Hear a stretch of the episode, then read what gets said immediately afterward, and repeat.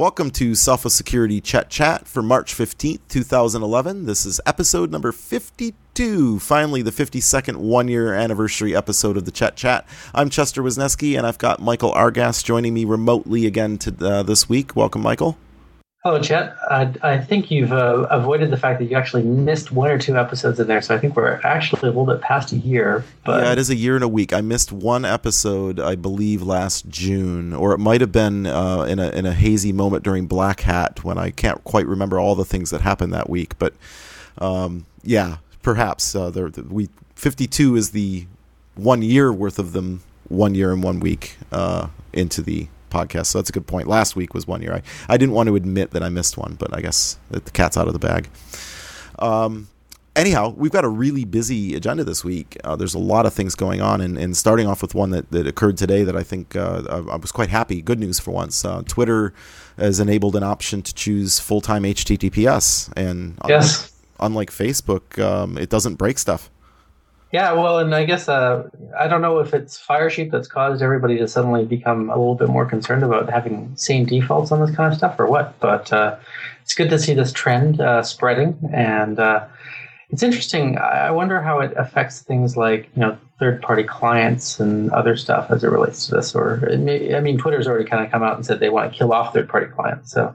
Well, it shouldn't affect them because uh, third-party clients um, are required to use the uh, APIs, the OAuth APIs, and as a result, they don't actually transmit your passcode anyhow. You have to grant them authorization, and they work differently. So it shouldn't. I mean, the the real key to security with the HTTPS stuff is is managing your session IDs and, and things like that so that you can't be hijacked. So I, I don't think it should have much impact. And the, the complexity, the real complexity in this stuff that I've had conversations with our own engineers in the labs about a few times and in development um, is that you know we'd love a full HTTPS world and we really have the power that we can do that now the problem really is is that you can't mix content right so if you start if you have ad networks on your web page and you run HTTPS and the ads are either a different HTTPS or HTTP, you then get that browser warning saying, oh, you've got mixed third party content, blah, blah, blah. So a lot of sites are hesitant. Um, yeah, I've been seeing a lot of that these days on my Google Reader um, because, you know, it, serves up content that's not via HTTPS. A lot, a lot of warnings when I'm using various browsers. So yeah, I'm wondering if it's time that we rethink how those warnings work and things. I mean, they they totally made sense for kind of tipping you off that something was fishy in the old days with the way things used to work. But if we want to move to a full HTTPS society on the interwebs, uh, you know, we might want to review and rethink uh, you know how those warnings are displayed or you know how we decide to display them because I think that's the biggest thing holding a lot of sites back from deciding to move forward with this and that's the problem with Facebook right if you enable HTTPS on Facebook and then you know most games or apps on Facebook are actually just web pages embedded in the Facebook Chrome and so you know you have to disable HTTPS to access those so that you don't get those warnings. Yeah. Um, so that's good news. If you're a Twitter user, if you're if you're not a Twitter user, you don't give a flying flip. Just forward 30 seconds through the podcast. If you are, turn this on. It's really good. Make sure it's enabled. Uh, we have Paul Ducklin wrote a great article on naked security where you can read about how you do it and what the advantages are of doing it. Uh, Congress stepped in and decided that apparently the they, they neutered the FCC. They killed net neutrality. Um, I'm not sure quite what I think of this because I don't think what the FCC did was what my vision of net neutrality would be anyhow. But you know, what's your take on this? I mean, if the FCC can't regulate, what the hell are they? What what are they there for? Yeah, I, if I was working for the FCC today, I'd be very nervous about you know next step Congress goes after their job as a way of cutting money and you know it's certainly a kind of a strong tendency towards uh, lowering regulation on the Congress side. But I, I, yeah, I mean, the FCC net neutrality thing wasn't perfect. Um, it's certainly a lot better than what a lot of the carriers are asking for. Um, I, yeah, I, I, I, don't. I think this is a, a, step backwards rather than a step forwards. But um, you know, well, I mean, it's great for the FCC to be able to regulate, you know, ham radio and over-the-air television, but they're becoming less and less relevant. It, it, the internet's kind of a natural fit into their mandate, and in, I guess you know it's being dismantled just like the EPA in the United States and several other things that um, those of don't us pick on the ham radio operators. They're going after the spectrum next, is what I've been hearing. So you know, well, I'm not picking on the ham guys. I I just think the ham guys are reasonably self-regulating uh, compared to say Comcast and Verizon. Sure. Yeah. I mean, I have worries about you know the corporatization of our uh, internet freedoms as opposed to um, I'm not really worried about the ham guys. I think I know quite a lot of them and they're quite well behaved. Um, yeah kind of interesting hacks in the news, although quite difficult apparently. University of California at San Diego researchers, along with researchers from the University of Washington, or as we call them here in the Northwest, the UW, um, were able to hack cars uh, last year and had and been in the news about being able to like remotely lock and forge odometers and, and turn off cars that were running and this kind of stuff. But it required them to like have a laptop wired into the you know a jack in the car. Uh, apparently, they've expanded their research now to show that there is no separation between the car control systems and a lot of these entertainment slash. I, won't, I don't want to name any brands, although um, I think most of you are familiar with uh, uh, one particular company who does a lot of podcast support with commercial podcasts. But they, you know, through Bluetooth and cellular interfaces and things like this are able to actually get into the entire car's systems and hack them now. And I was just, you know, to me it just rang, it rung bells in my head of things like the the smart power meters, and it, it's like we need to make the exact same security mistakes again and again and again. Yeah, I mean it, it's quite disappointing. I mean we we certainly screwed up with our computers in the early internet, uh, being a little too trustworthy and wanting to love one another and hope that we were all going to be cool with with things, and we. Yeah, my computer usually isn't a five thousand pound of five thousand pounds of steel hurtling down the highway at ninety miles an hour, right? So yeah, it's a uh, it's a whole other category of risk um, in this scenario. It's, uh, I mean, it's still a bit Hollywood movie at this stage, but um, hopefully it doesn't get much beyond that as well. Well, the researchers say the attacks are quite difficult, although you know, the, I mean, Bluetooth has a decent range, and I mean, well, granted, I have a hard time getting it to work at five meters occasionally, but um, even more concerning is the cellular side, right? I mean, if you can start coming in through the cellular network, that means that you know half a world away, you could compromise someone. It's a little scary. Very scary. Um, bad news that uh, there's a website for those of you who aren't um, uh, in, into tracking botnets as much as some of us are called abuse.ch. Uh, CH is the country code for Switzerland.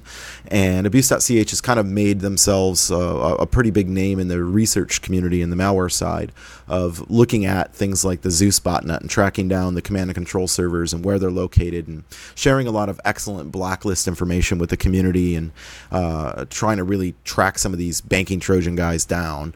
And of course, Zeus stopped being developed and it's kind of merged with this other guy that writes something called SpyEye. Uh, unfortunately, abuse.ch was taken down for quite a bit of time this week, from what I understand, due to a DDoS attack. Apparently, the newest version of this Trojan now specifically targets their website and allows a distributed denial of service using the malware itself.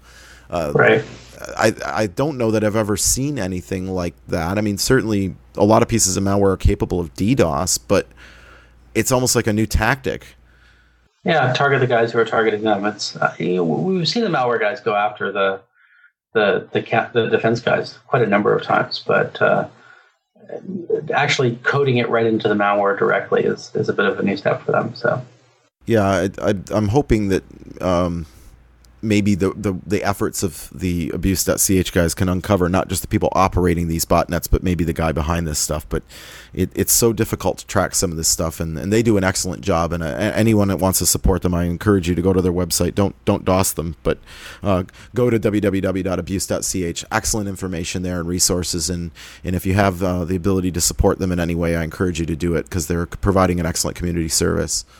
Yeah, I wouldn't be surprised if they're able to take care of themselves to a certain extent. I mean, they are, they are security experts, and there are ways of defending against these sorts of attacks. And I'm pretty sure that you know it's it's not a, a, free thing to do, but you know I'm pretty sure that they should be capable of helping to defend themselves. So. Well, that's the issue. I mean, you, you pretty much need to invest in some resources uh, in order to defend against DDoS style attacks, and yep. hopefully they have the resources. And if they don't, maybe uh, lots of small donations from those of us who care can help them along and uh, Safari, big a monster Safari patch. Um, I'm not I'm not familiar with very many people using Safari on Windows, but I, I do notice that a lot of OS X or OS 10 fans that I'm uh, friends with seem to just kind of default to using it on their Mac machines. Uh, 62 vulnerabilities fixed. Yeah, the, the, like 15 minutes before Pondo and it still didn't work. But you know, um, I guess they uh, they made an attempt at least. No, I think the pa- I think the fix for the pwn to own vulnerability was in that uh, update. It was just not. It, it, wasn't in time to qualify to be on the machines to protect against it.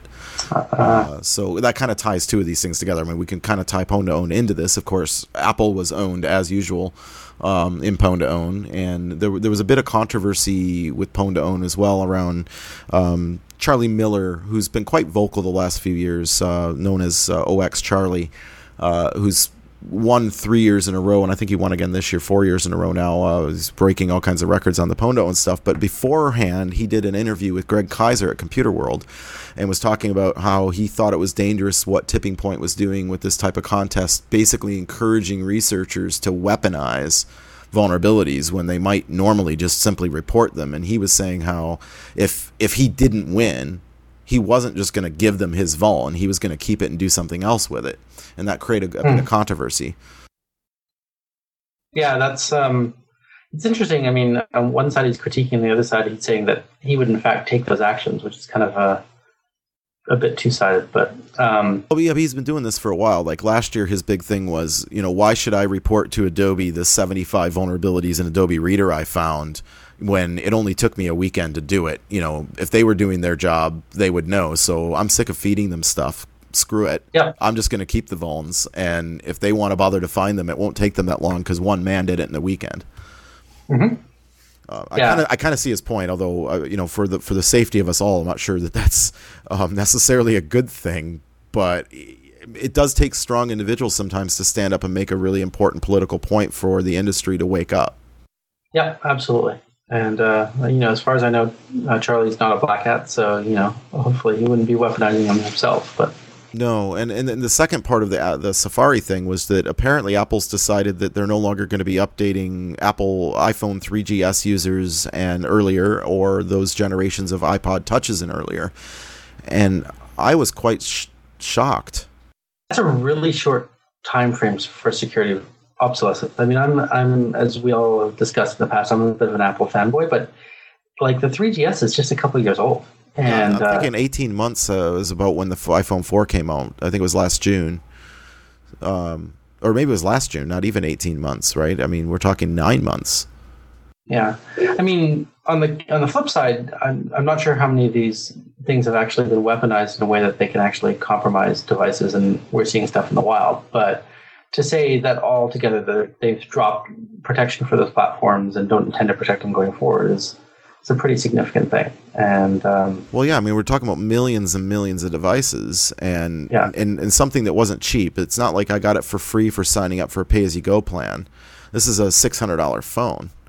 Yeah, and there's, I almost feel like there needs to be some sort of kind of minimum time of maintaining maintaining patches and security protection for for this sort of thing for operating systems for devices, what have you.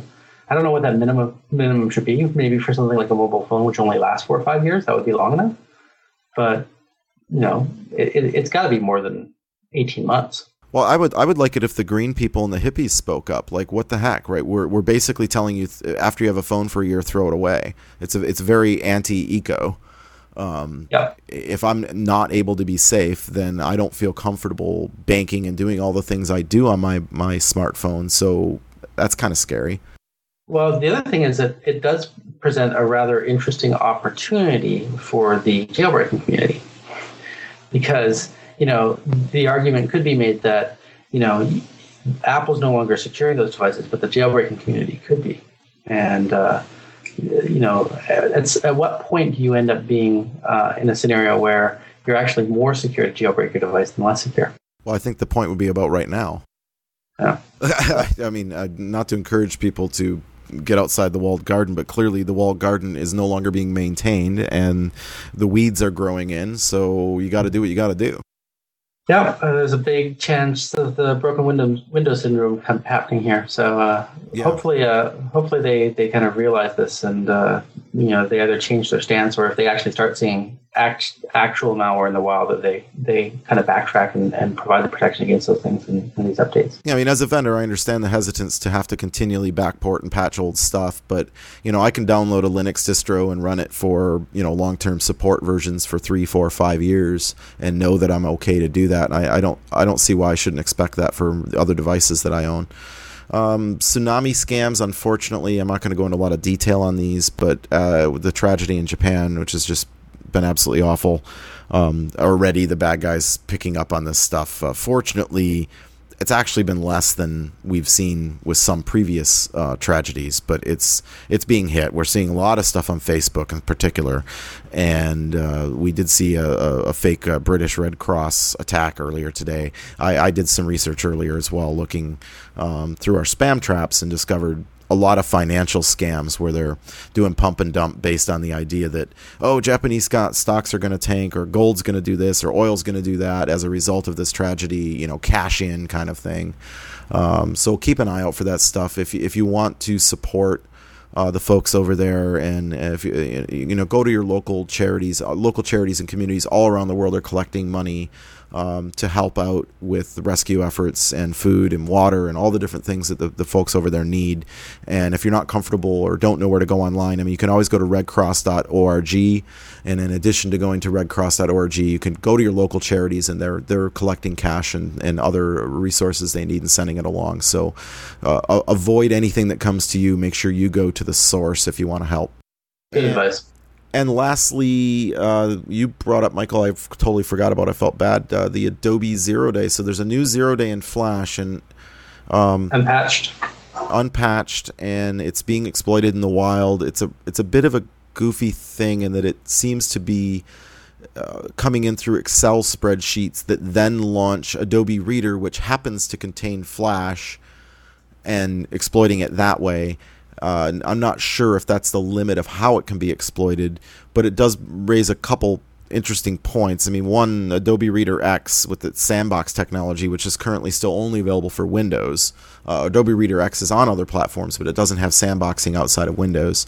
But the sandboxing does stop this attack, which is good news. So if you're a Windows user, you really make sure you're running Reader X. Yeah, update the Reader X. Uh, get.adobe.com slash reader is where you get that. And if uh, you're a Mac or a Linux or a Android or a Solaris user, well, you're just screwed until there's a patch. Um, and of course, you probably won't have Excel, and currently that's the only way we've seen it being exploited. So that might be some mitigation, although Mac users might be a little vulnerable there. Uh, the the thing I wanted to point out though is when on you know I understand that PDF is a container format, but does it really need to support Flash? I. Uh you know, it's kind of, you know, back in the day, it was Word and Excel and all these macro things. And everybody was going, do I really need my spreadsheet to be able to run all this executable code? And today it's Adobe and PDF, which seems to be a container for pretty much everything. I mean, it's, you know, it's probably one of the reasons people love it so much, but it, it's become like so ubiquitous and so dangerous at the same time. Well, um, I'd like to put a call out to the listeners of the Chat Chat, and if you've ever come across a legitimate PDF that contains an embedded Flash file, please email me at studio at sophos.com because I've yet to see one, and I just want to know what one might look like. Hopefully, it won't be malicious. I, I'm, I'm, I'm, I, I hope that the only person who responds isn't Brad Arkin from Adobe when he listens to the podcast. and I think that's a wrap. That is a wrap. Thank you, Michael. Um, on that note, this concludes Sophos Security Chet Chat 52. As always, you can get all of our podcasts at podcasts.sophos.com via RSS or on iTunes. And until next time, stay secure.